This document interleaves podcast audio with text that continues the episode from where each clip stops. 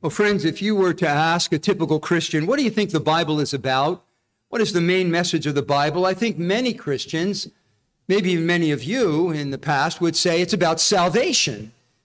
And you would not be very wrong. The Bible is, is massively about salvation, about God's plan of redemption. But as we have seen, that's not the ultimate theme of the Bible.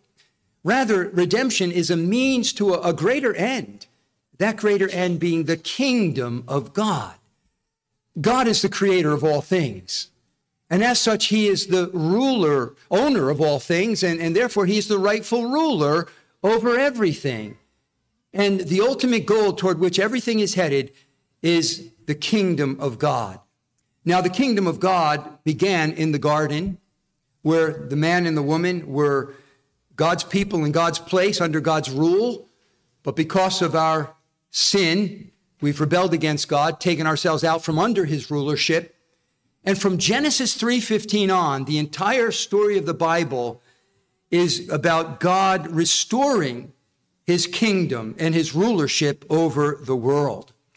A large part of the Old Testament, as you know, has to do with God's working in one nation, the nation of Israel. It was to them he manifested his presence in the Old Testament. They were the ones who were to represent him in the world. And out of Israel would come the ultimate seed of the woman who would crush the head of the serpent, Jesus Christ.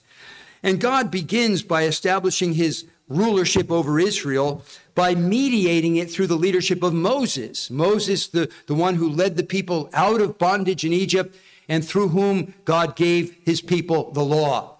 Moses was succeeded by another great leader, Joshua. And Joshua uh, through Joshua, God led the people into the promised land.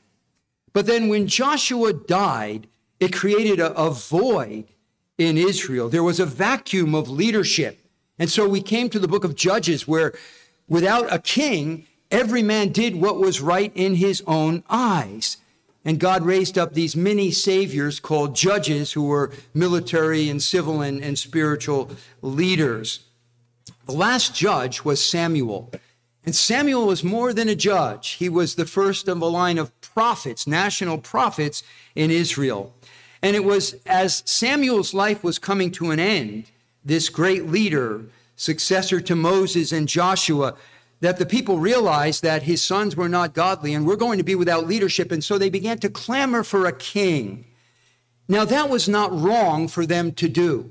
Remember from Deuteronomy 17, God predicted that his people would have a king. He only warned them about the kind of king that they should have. And so the desire for a king in itself was not wrong. What was wrong is the reason they wanted a king. They wanted to be like the nations. Now, the nations had kings, but they did not have Yahweh as king. And the problem with Israel's demand was they didn't want a king to reign under Yahweh, but really they wanted a king to reign in the place of Yahweh. The first king that is anointed in Israel is Saul. And today we're going to talk about Saul. We're, I'm trying to give one message per book of the Bible, but I said that with 1st and 2nd Samuel, I'm going to give three messages, one on each of the dominant figures in those books. Samuel, last time, Saul, and then David. This morning, Saul. Saul was a failed king. And what I want to do in this message is unpack for you his failure by noting seven sins of Saul and contrasting those sins with the virtues of the true king, Jesus Christ. Now, early on, there are some indicators that would lead us to think that Saul might have been a good king and a blessing to Israel. He's described in a way that looked kingly. He's described in this way He was a choice and handsome man, and there was not a more handsome person than he among the sons of Israel and he was a full head taller than everyone else. He certainly looked kingly. Upon meeting Samuel for the first time and being honored by Samuel at a banquet in pre- preparation for Saul being privately anointed, Saul appears humble. He he's being honored and he says, Am I not a Benjamite of the smallest of the tribes of Israel, and my family the least of all the families of the tribe of Benjamin?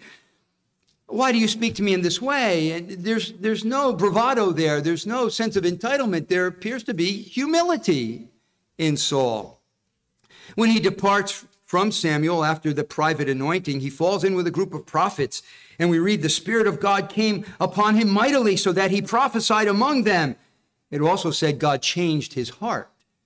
Now, we must not mistake that for regeneration. His subsequent life reveals he was not regenerated. But it's an encouraging sign. When he was first inaugurated as king, certain worthless men despised him and said, How can this one deliver us?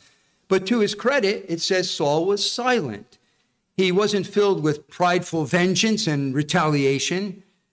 And when the people of Jabesh Gilead were oppressed by Ammonites who cruelly um, threatened to blind the eye of every man so as to subjugate those people, it says the Spirit of God came upon Saul mightily. He mustered the troops and God gave a resounding victory. So at the start of, of Saul's reign, it seems promising, it seems hopeful. Maybe he will be a good king and a blessing to Israel. But then there's a sudden downturn. And what we're going to see and highlight are the particular sins of Saul that made for a failed kingship, at least in the eyes of God. And then I want to contrast his failures with the virtues of the king that he foreshadows, the Lord Jesus Christ. So let's look at seven sins in Saul's life and ministry. First, and majorly, King Saul disobedience to the word of God. In 1 Samuel 13, the Israelites are facing the Philistine army. And Saul had been told by Samuel in chapter 10, verse 8, Wait for me to come, and I will show you what you are to do. But Saul does not wait for Samuel to offer a sacrifice but he presumes to do it himself. And so we read in 1 Samuel 13, 8 and following. Now he waited seven days. Now, apparently he did not wait the full seven days. Now he waited seven days according to the appointed time set by Samuel, but Samuel did not come to Gilgal, and the people were scattering from him. So Saul said, Bring to me the burnt offering and the peace offerings. And he offered the burnt offering. As soon as he finished offering the burnt offering, behold, Samuel came. And Saul went out to meet him and to greet him. But Samuel said, What have you done? And Saul said, Because I saw that the people were scattering from me, and that you did not come within the appointed days, and that the Philistines were assembling at Michmash. Therefore I said, Now the Philistines will come down against me at Gilgal, and I have not asked the favor of the Lord. So I forced myself and offered the burnt offering. Now listen to Samuel, the prophet of God. Samuel said to Saul, You have acted foolishly. You have not kept the commandment of the Lord your God, which he commanded you. For now the Lord would have established your kingdom over Israel forever. But now your kingdom shall not endure. The Lord has sought out for himself a man after his own heart, and the Lord has appointed him as ruler over his people, because you have not kept what the Lord commanded you. And that man, of course, who would succeed him was David. So we see Saul's disobedience to the word of God. Samuel was the approved prophet of God. To disobey Samuel was to disobey God, and that's what Saul did. Turn over a couple chapters later to chapter 15, and here Israel under Saul is facing the Amalekites, and these are the instructions given by the prophet Samuel to Saul. Listen to 15, 1 to 3. Then Samuel said to Saul, The Lord sent me to anoint you as king over his people, over Israel. Now therefore listen to the words of the Lord. Thus says the Lord of hosts, I will punish Amalek for what he did to Israel, how he set himself against him on the way while he was coming up from Egypt. Now go and strike Amalek and utterly destroy all that he has, and do not spare him but put to death both man and woman, child and infant, ox and sheep, camel and donkey. The instructions are clear as to what Saul is to do. He is to put them under the ban, he is to exterminate every person and every animal. Now, listen to verses 7 to 9. So Saul defeated the Amalekites from Havilah as you go to Shur, which is east of Egypt. He captured Agag, the king of the Amalekites, alive and utterly destroyed all the people with the edge of the sword. But, significant but, Saul and the people spared Agag and the best of the sheep, the oxen, the fatlings, the lambs, and all that was good, and were not willing to destroy them utterly, but everything despised and worthless that they utterly destroy. Now I ask you rhetorically, did Saul obey the command? No. He did not totally exterminate all those animals. And so what follows is Samuel's indictment of Saul. I'll read just part of the passage, beginning of verse 10. Then the word of the Lord came to Samuel, saying, I regret that I have made Saul king, for he has turned back from following me, has not carried out my commands. And Samuel was distressed and cried out to the Lord all night. Samuel then comes to Saul. And Saul, in a jaunty way, says, Blessed are you of the Lord. I have carried out the command of the Lord. And Samuel said, uh, What then is this bleating of the sheep in my ears and the lowing of the oxen? Wait a, wait a minute. You are supposed to destroy all the animals. Why am I hearing the sheep and the oxen? And then Saul proceeds to make excuses as to why the people did this. and Samuel comes in verse 11 and says, He has, well, the Lord has said to him, He has turned back from following me and has not carried out my commandments. When Saul defends himself by preserving some of the animals to sacrifice, Samuel comes with these well known words To obey is better than sacrifice, and to heed than the fat of rams. In verse 23, what Saul did, his actions are equated to rebellion, divination, which is witchcraft, insubordination, iniquity, and idolatry. What we see at bottom is that Saul's heart was a disobedient heart. His will was never submitted to the will of God. Dale Ralph Davis says all the smoke and fat on Gilgal's altar will, would never replace the pleasure God would have had from the living sacrifice of Saul's will. So, Saul's first sin, and it is a major one, it causes him to lose the kingdom he was disobedient to the word of God. In contrast, what does the Bible say about the Lord Jesus, the ultimate king, the king we need, the perfect king? Over and over again, we hear this refrain, John 5 and verse 30. I can do nothing on my own initiative. As I hear, I judge, and my judgment is just, because I do not seek my own will, but the will of him who sent me. John 6 and verse 38 For I have come down from heaven, not to do my own will, but the will of him who sent me. And Jesus, as he wraps up his ministry and he gives his high priestly prayer in John 17, he says, I glorified you on, on the earth, having accomplished the work which you have given me to do.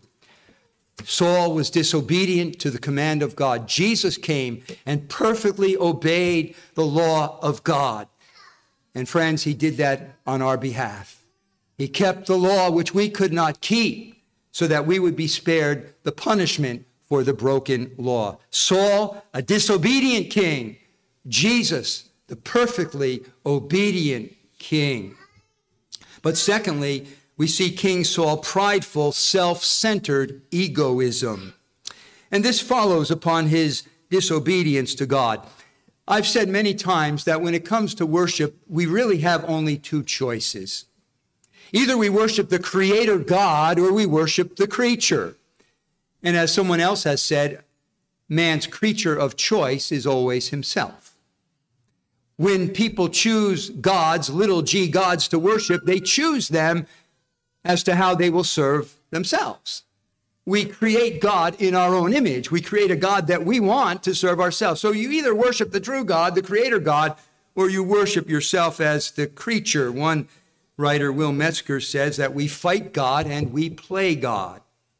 So while Saul had no will to obey God, we see the prideful, self centered egoism and self worship in Saul.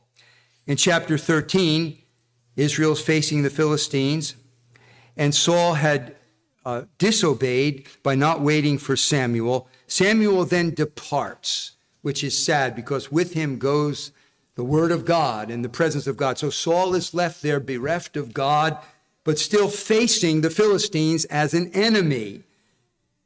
Now, many of his troops have scattered from him. He has only 600 men left. And um, they were very, very disadvantaged. We read in the text that the Philistines, their enemies, had a, a monopoly on the blacksmith industry. And so the Israelites didn't have the swords and spears that they needed to fight. And so Paul is at a military disadvantage. And um, he's very concerned. Now, as an aside, when we come to chapter 14, we read that Saul's son Jonathan, who was a godly man, close friend of David, right? Jonathan won a signal victory against the Philistines. Led by the Lord, he went up to the Philistine camp only with his armor bearer. He slew 20 Philistines, and then God undertook on his behalf to cr- produce a trembling in the Philistine camp. The earthquake and the multitude melted away. And we read in 1423 So the Lord delivered Israel that day. Jonathan, Saul's son, won this great victory by the, the power of God. Now, all that was without Saul knowing it. While Jonathan is doing that, here is Saul uh, concerned about the enemy and ill equipped to fight them. And we see him making this rash vow. And listen to the wording of this 1424. Now the men of Israel, the soldiers, were hard pressed on that day, for Saul had put the people under oath, saying, Cursed be the man who eats food before evening, and until I have avenged myself on my enemies. So none of the people tasted food. His men were weary, they were fighting, and now he's saying, You, you dare not taste any food until, now notice the language, I myself avenge myself of my enemies. What a contrast to King David. When King David came up against the Philistine giant, what were his words? What was his heart? He said, Who is this uncircumcised Philistine who taunts the armies of the living God? David's zeal was for God's glory. Saul is concerned about his own reputation. My enemies, I will avenge myself against my enemies. For Saul, he's all about himself. One commentator calls this Saul's vainglorious vow and says this Let his men sweat, bleed, and die. No, let them starve as well and drop dead of exhaustion for he, Saul, must have his victory. Jonathan, unaware of the oath that Saul had put the people under, in his weariness, found some honey, and on the end of a stick, he tasted some honey, violating the oath. And Saul, in his self centeredness, was willing to kill his own son. Oh, before I, before I mention that, let me mention this. What effect did Saul's self centeredness have on the people, having put them under that, that very restrictive oath? Verse 36 Saul said, Let us go down after the Philistines by night and take spoil among them until the morning light, and let us not leave a man of them. And they said, Do whatever seems good to you. And then in verse 37, we read, Saul inquired of God, Shall I go down after the Philistines? Will you give them into the hand of Israel? But he did not answer him on that day. And then verse 40 Then he said to all Israel, You shall be on one side, and I and Jonathan my son on the other side. And the people said to Saul, Do what seems good to you. What I call your attention to is they were disgusted with his pride. It's like in our day, people say, Whatever. Will you do this? He's trying to give them instruction as a leader. Whatever, Saul do what you're going to do because he had oppressed them. And then when Jonathan eats that honey, Saul is actually willing to kill his own son. And we read in verse 44 Saul said, May God do this to me and more also, for you shall surely die, Jonathan. But the people said to Saul, Must Jonathan die, who has brought about this great deliverance in Israel? Far from it, as the Lord lives, not one hair of his head shall fall to the ground. For he has worked with God this day. So the people rescued Jonathan, and he did not die. Saul's prideful, self centered egoism. And this is the ugly fruit of pride. The Lord resists the proud. Saul has been abandoned by God. He calls upon the Lord, the Lord does not answer. Why? Peter says God resists the proud, gives grace to the humble. Pride also produces disgust in those who are the brunt of it we're going to do this, we're going to do this. Whatever. Do whatever you think, Saul. And pride can also lead to extra biblical legalism. Saul made them swear an oath that was not of God. It was beyond what God had said, what God had commanded. Gordon Keddie, British commentator, picks up on this and he says there ought to be no heaping of extra biblical rules and regulations upon anybody supposedly in the name of the Lord. God has spoken in his word. Scripture alone is the sufficient rule for faith and life. Adding to Scripture creates new and actually fictitious sins. But sad to say, the evil effects upon the victims are far from fictitious. Saul was adding to the word of God. He put them under an oath that God had not commanded, and it was oppressive to the people. On another occasion, we see Saul's self centeredness. There's the victory over the Amalekites when Saul uh, was told to put everything under the ban, and he spared the king and the best animals. And the interesting thing is, he actually thinks he has obeyed the Lord. Samuel comes to him and he says, Blessed are you of the Lord. I have carried out the command of the Lord. Here's another result of pride pride has a blinding effect on the proud. It's not without reason that one of the Greek words in the New Testament for pride is tufao. That means to wrap in a mist, to be beclouded, blinded. And that's what pride does. Pride has a blinding effect. Saul also sets up a monument to himself, 1512. So we see Saul's self centered egoism. Now contrast that to the king we all need, Jesus. Jesus is the antithesis of that. Mark 10 45, the Son of Man has not come to be served, but to serve, to give his life a ransom for many. Peter describes Jesus' ministry to the household of Cornelius in this way, in this way. He went about doing good and healing all who were oppressed by the devil, and God was with him. Jesus was the consummate man for others. In Matthew 11, far from oppressing the people as the Pharisees did, as Saul did, oppressing them with this unreasonable oath for his own ego's sake. Jesus says, Come to me, all who are weary and heavy laden. Take my yoke upon you. Learn of me. I am meek and lowly of heart. You'll find rest to your souls. Saul was an oppressive king. Jesus is a king who relieves us of oppression. Here's a third sin of Saul King Saul, people pleasing, face saving fear of man. In chapter 15, again, we have that Amalekite battle in which Saul fails to carry out the ban, but he preserves alive the king and some of the livestock. And Samuel confronts him, and we read in 15, 20, and 21 Then Saul said to Samuel, I did obey the voice of the Lord and went on the mission on which the Lord sent me, and have brought back Agag, the king of Amalek, and have utterly destroyed the Amalekites. But the people took some of the spoil, sheep and oxen, the choicest of the things devoted to destruction, to, to sacrifice to the Lord your God. I obeyed, but the people, and then we read in verse 24 Saul said to Samuel, I have sinned. I have indeed transgressed the command of the Lord and your words because I feared the people and listened to their voice. And then again in verse 30, then he said, I have sinned, but please honor me now before the elders of my people and before Israel, and go back with me that I may worship the Lord your God. Saul had the fear of man. Proverbs 29 25 says, The fear of man brings a snare.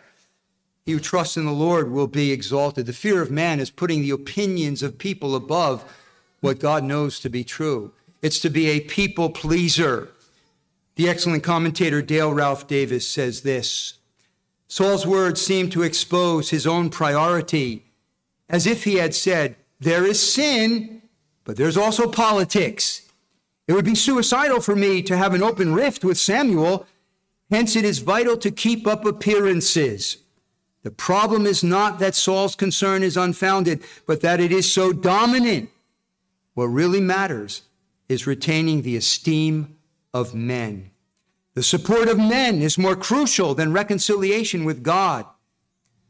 What he is most anxious about is that he should not appear dishonored before the people It is his own reputation that concerns him.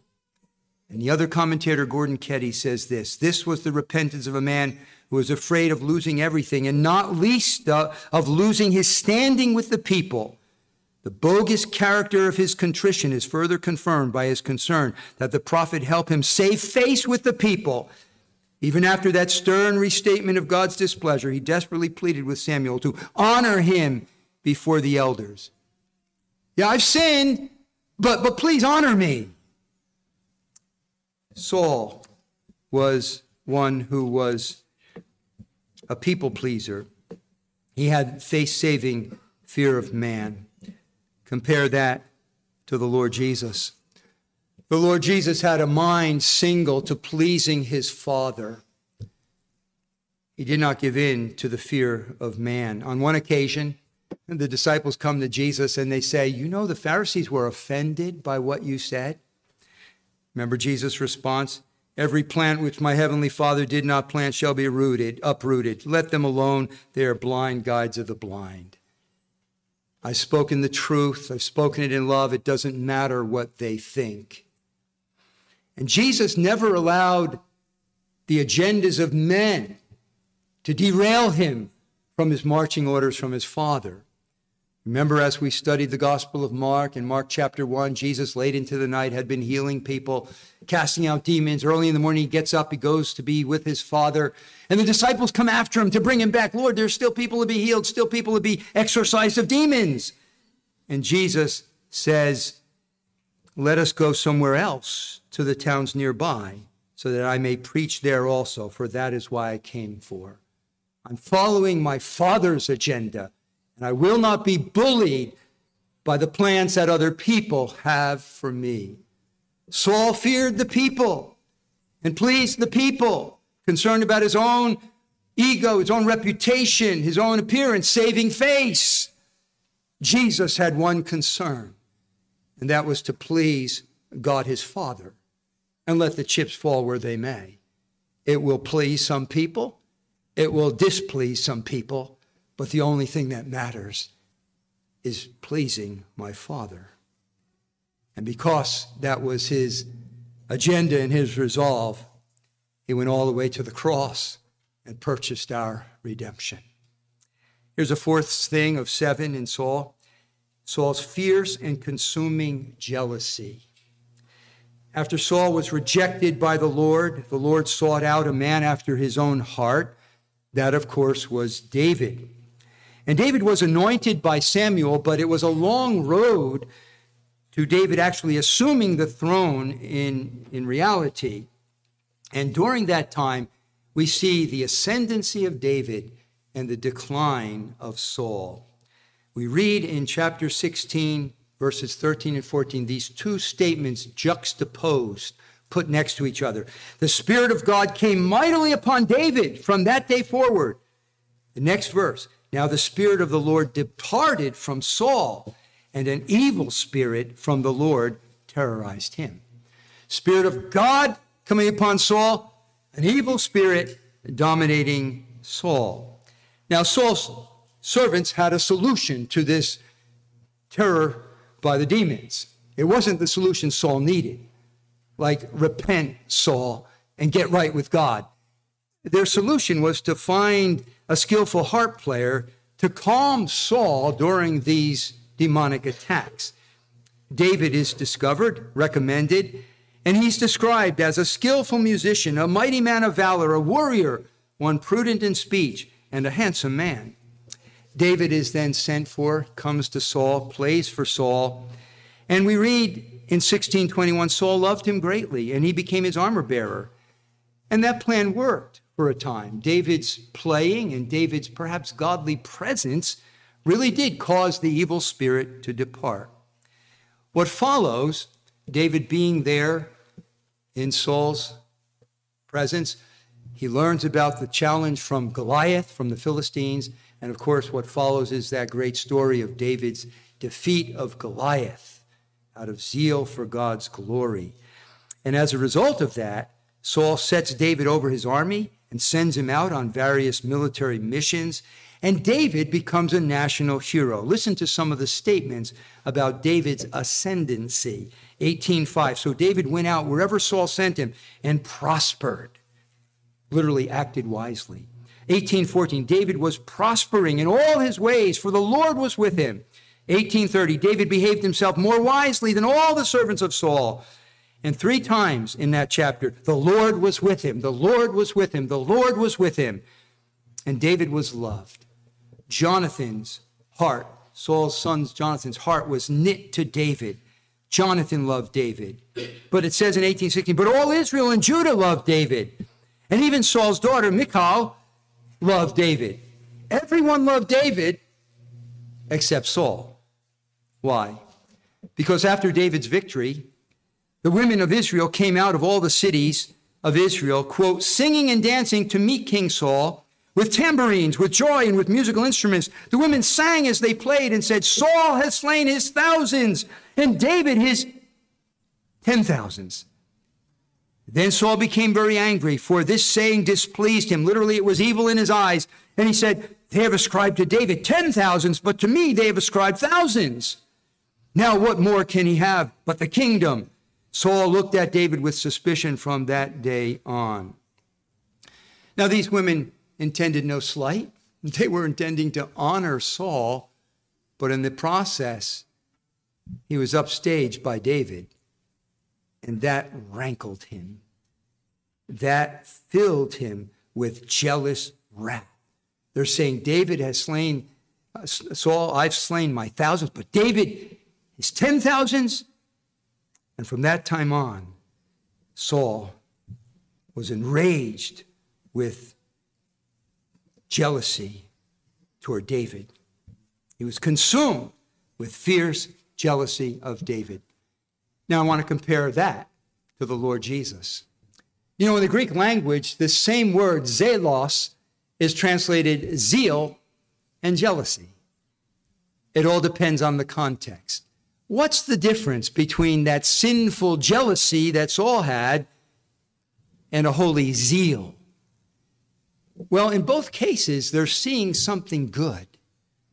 But in the case of sinful jealousy, you're seeing something good in someone else, but resent that it's in them and not you. And so you want to destroy it, you want to tear it down because you're jealous that they have something that you don't have. That was Saul's sinful jealousy toward David.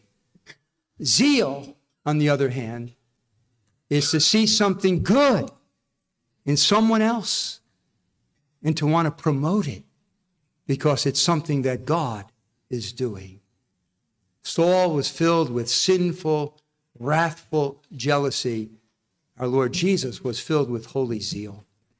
Remember when he came into the temple and he over, made a, a whip of cords and he overturned the tables and the money clanged on the floor and the animals went out. And what do we read? That he was fulfilling Psalm 69 9. Zeal for your house will consume me. Jesus was filled with a zeal for his father's house. Why? Because his father's house represented his father's presence. It represented his father's law, which was contained in the Ark of the Covenant. It even represented his father's gospel because the temple was a place where sacrifices were made. And Jesus burned with a holy zeal for what God was doing. So Saul was jealous with a selfish jealousy and warred against what God was doing through David. Jesus was zealous with a holy zeal that promoted what his father was doing on the earth. Number five of seven, King Saul's deadly persecution of God's people. If I were to ask you, what do you think about King Saul? Many of you have been Christians long enough, you've read the Old Testament, you've read the narrative, you've read about Saul. Perhaps words like vile, wicked, reprobate, God hating may not come to your mind. They may not be the first words you use. Because, in one sense, Saul is a, a pitiable character. But, friends, the raw wickedness of Saul comes out most clearly here as we see him as a deadly persecutor of God's people. On more than one occasion, he throws a spear at David, aiming to kill him. At one point, where he's going to give his daughter Michal to David, he says, I'll give you my daughter, but you need to kill a hundred Philistines. And that was a ploy, thinking, well, the Philistines will do my work for me. The Philistines, I mean, to kill a hundred men, surely he's, he's not going to do that. They're going to do him in. And then Saul becomes the rabid hunter and David his prey as David flees from the jealous wrath of Saul. Only the amazing providences of God deliver David time and again. David on more than one occasion, dared not lift up his hand against the Lord's anointed Saul, even though Saul was a rejected king. But Saul had no hesitation about lifting up his hand and trying to kill the Lord's true anointed. On one occasion, Saul wrongly believes that the priest Ahimelech has given aid to David. And Ahimelech was very unwitting about that. It was very innocent. And as a result of, of that suspicion that this priest had, uh, had aided and abetted David, Saul comes in, he destroys the entire city of the priest, Nob, killing men, women, children, and infants with the sword. And through his henchman Doeg, he has 85 men killed who wore the linen ephod, priests of the Lord. This leads Dale Ralph Davis to say this Antichrist's characteristic passion is to crush and destroy God's people. And Saul proves himself a scale model antichrist here. He vents his fury on the priests of Yahweh, Yahweh's designated servants and representatives of his people. He annihilates a village of Israel as though it were one of Yahweh's enemies. Then he says, Here is Saul, destroyer of Israel. And then he lumps Saul in with other antichrists Pharaoh, Balak and Balaam, Jezebel, Athaliah, Haman and Antiochus Epiphanes. And then Davis says Saul becomes one of the, a legion of antichrists who have always vented their spleen on the Lord's servants. King Saul's deadly persecution of God's people. Well, compare him to Jesus. Far from being a persecutor of God's people, Jesus was the ultimate persecuted one, right? He is called the suffering servant in Isaiah. And he suffered at the hands of the Sauls of his day, the Pharisees, who persecuted him unto death. And whereas the Lord was pleased to spare um, David at the hands of Saul, he did not allow Saul to kill David. The Lord God did allow the persecutors of Jesus to put him to death. The Lord, it says in Isaiah 53, was pleased to crush him. And so King Saul hated God's true people and persecuted them. King Jesus so loved God's people that he gave himself to the persecutors to the point of death in order to save them, us. Well, number six of seven, King Saul's worldly sorrow, short of true repentance. As we read this inspired biography of King Saul, one of the strains that is hard to miss is the occasional expression of, of regret and remorse that, that oozes from him, at times with apparent sincerity. And this is what elicits from us a sense of pity and, and sympathy for this man. Let me um, pull out some of those for you. In chapter 15 and verse 24, after Samuel rebukes him because he did not carry out the ban. He did not destroy all the animals. Um, 1524, Saul says, I have sinned. I have indeed transgressed the command of the Lord and your words. But a few verses later, he says, I have sinned, but please honor me now before the elders of my people and before Israel. When David spared Saul's life in the cave, remember, he could have killed him, but instead he cut off a piece of his robe. And, and David had such a sensitive conscience, even that made him feel guilty, right? And then he comes and he shows Saul, Look, I got a piece of your, your, your robe. I, I could have killed you. And on that occasion, Saul gushes with these words You are more righteous than I, for you have dealt well with me, while I have dealt wickedly with you. But he continues to hunt David down. And then on another occasion, when David could have killed Saul. Saul was sleeping in the open air and he took his spear as proof that, you know, I had access. I could have driven that spear through your heart. I could have killed you. And then on that occasion, when David says, Look, I've got your spear, I could have killed you. Saul said, I have sinned. Return, my son David, for I will not harm you again because my life was precious in your sight this day. Behold, I have played the fool and have committed a serious error. What are we to make of Saul's confessions, his tears, his acknowledgement of David's righteousness and his own foolishness? I think you're probably ahead of me and you know where to go in your Bible, don't you? 2 Corinthians 7:10, where the apostle Paul says there is more than one kind of sorrow for sin. There's a sorrow according to God that leads to repentance. That's the sense I've sinned against God and I repent toward God, and it leads to salvation. But there's another kind of sorrow, a sorrow according to the world, a worldly sorrow that has nothing to do with God. I'm sorry for the consequences. I'm sorry I got caught. I'm even sorry for some of the guilt it's producing. But that is not true repentance. I think I'll take the time, we don't have much more to go, to read from Gordon Keddie's commentary on this in his book. The point is that there's a difference between godly sorrow that brings repentance that leads to salvation and leaves no regrets, and worldly sorrow that brings death. Saul's sorrow was of the worldly, unrepentant variety. It was the honesty of hell that made his tears flow. There's a reluctant realism in the reprobate lost here and in hell. Lost sinners in hell know what lostness means. Their agony is only compounded by their undying hatred for the way of salvation in Jesus Christ. Their sorrow is real, but they have made a covenant with the very cause of that sorrow and are in agreement with Sheol. Saul could not bring himself to true repentance. He had set his face against the Lord. His confession, said Matthew Henry, was sufficient to prove David innocent, even his enemy himself being the judge, but not enough to prove Saul himself as a true penitent. David's grace filled witness brought Saul as near to repentance and saving faith as a sinner can come without actually being converted.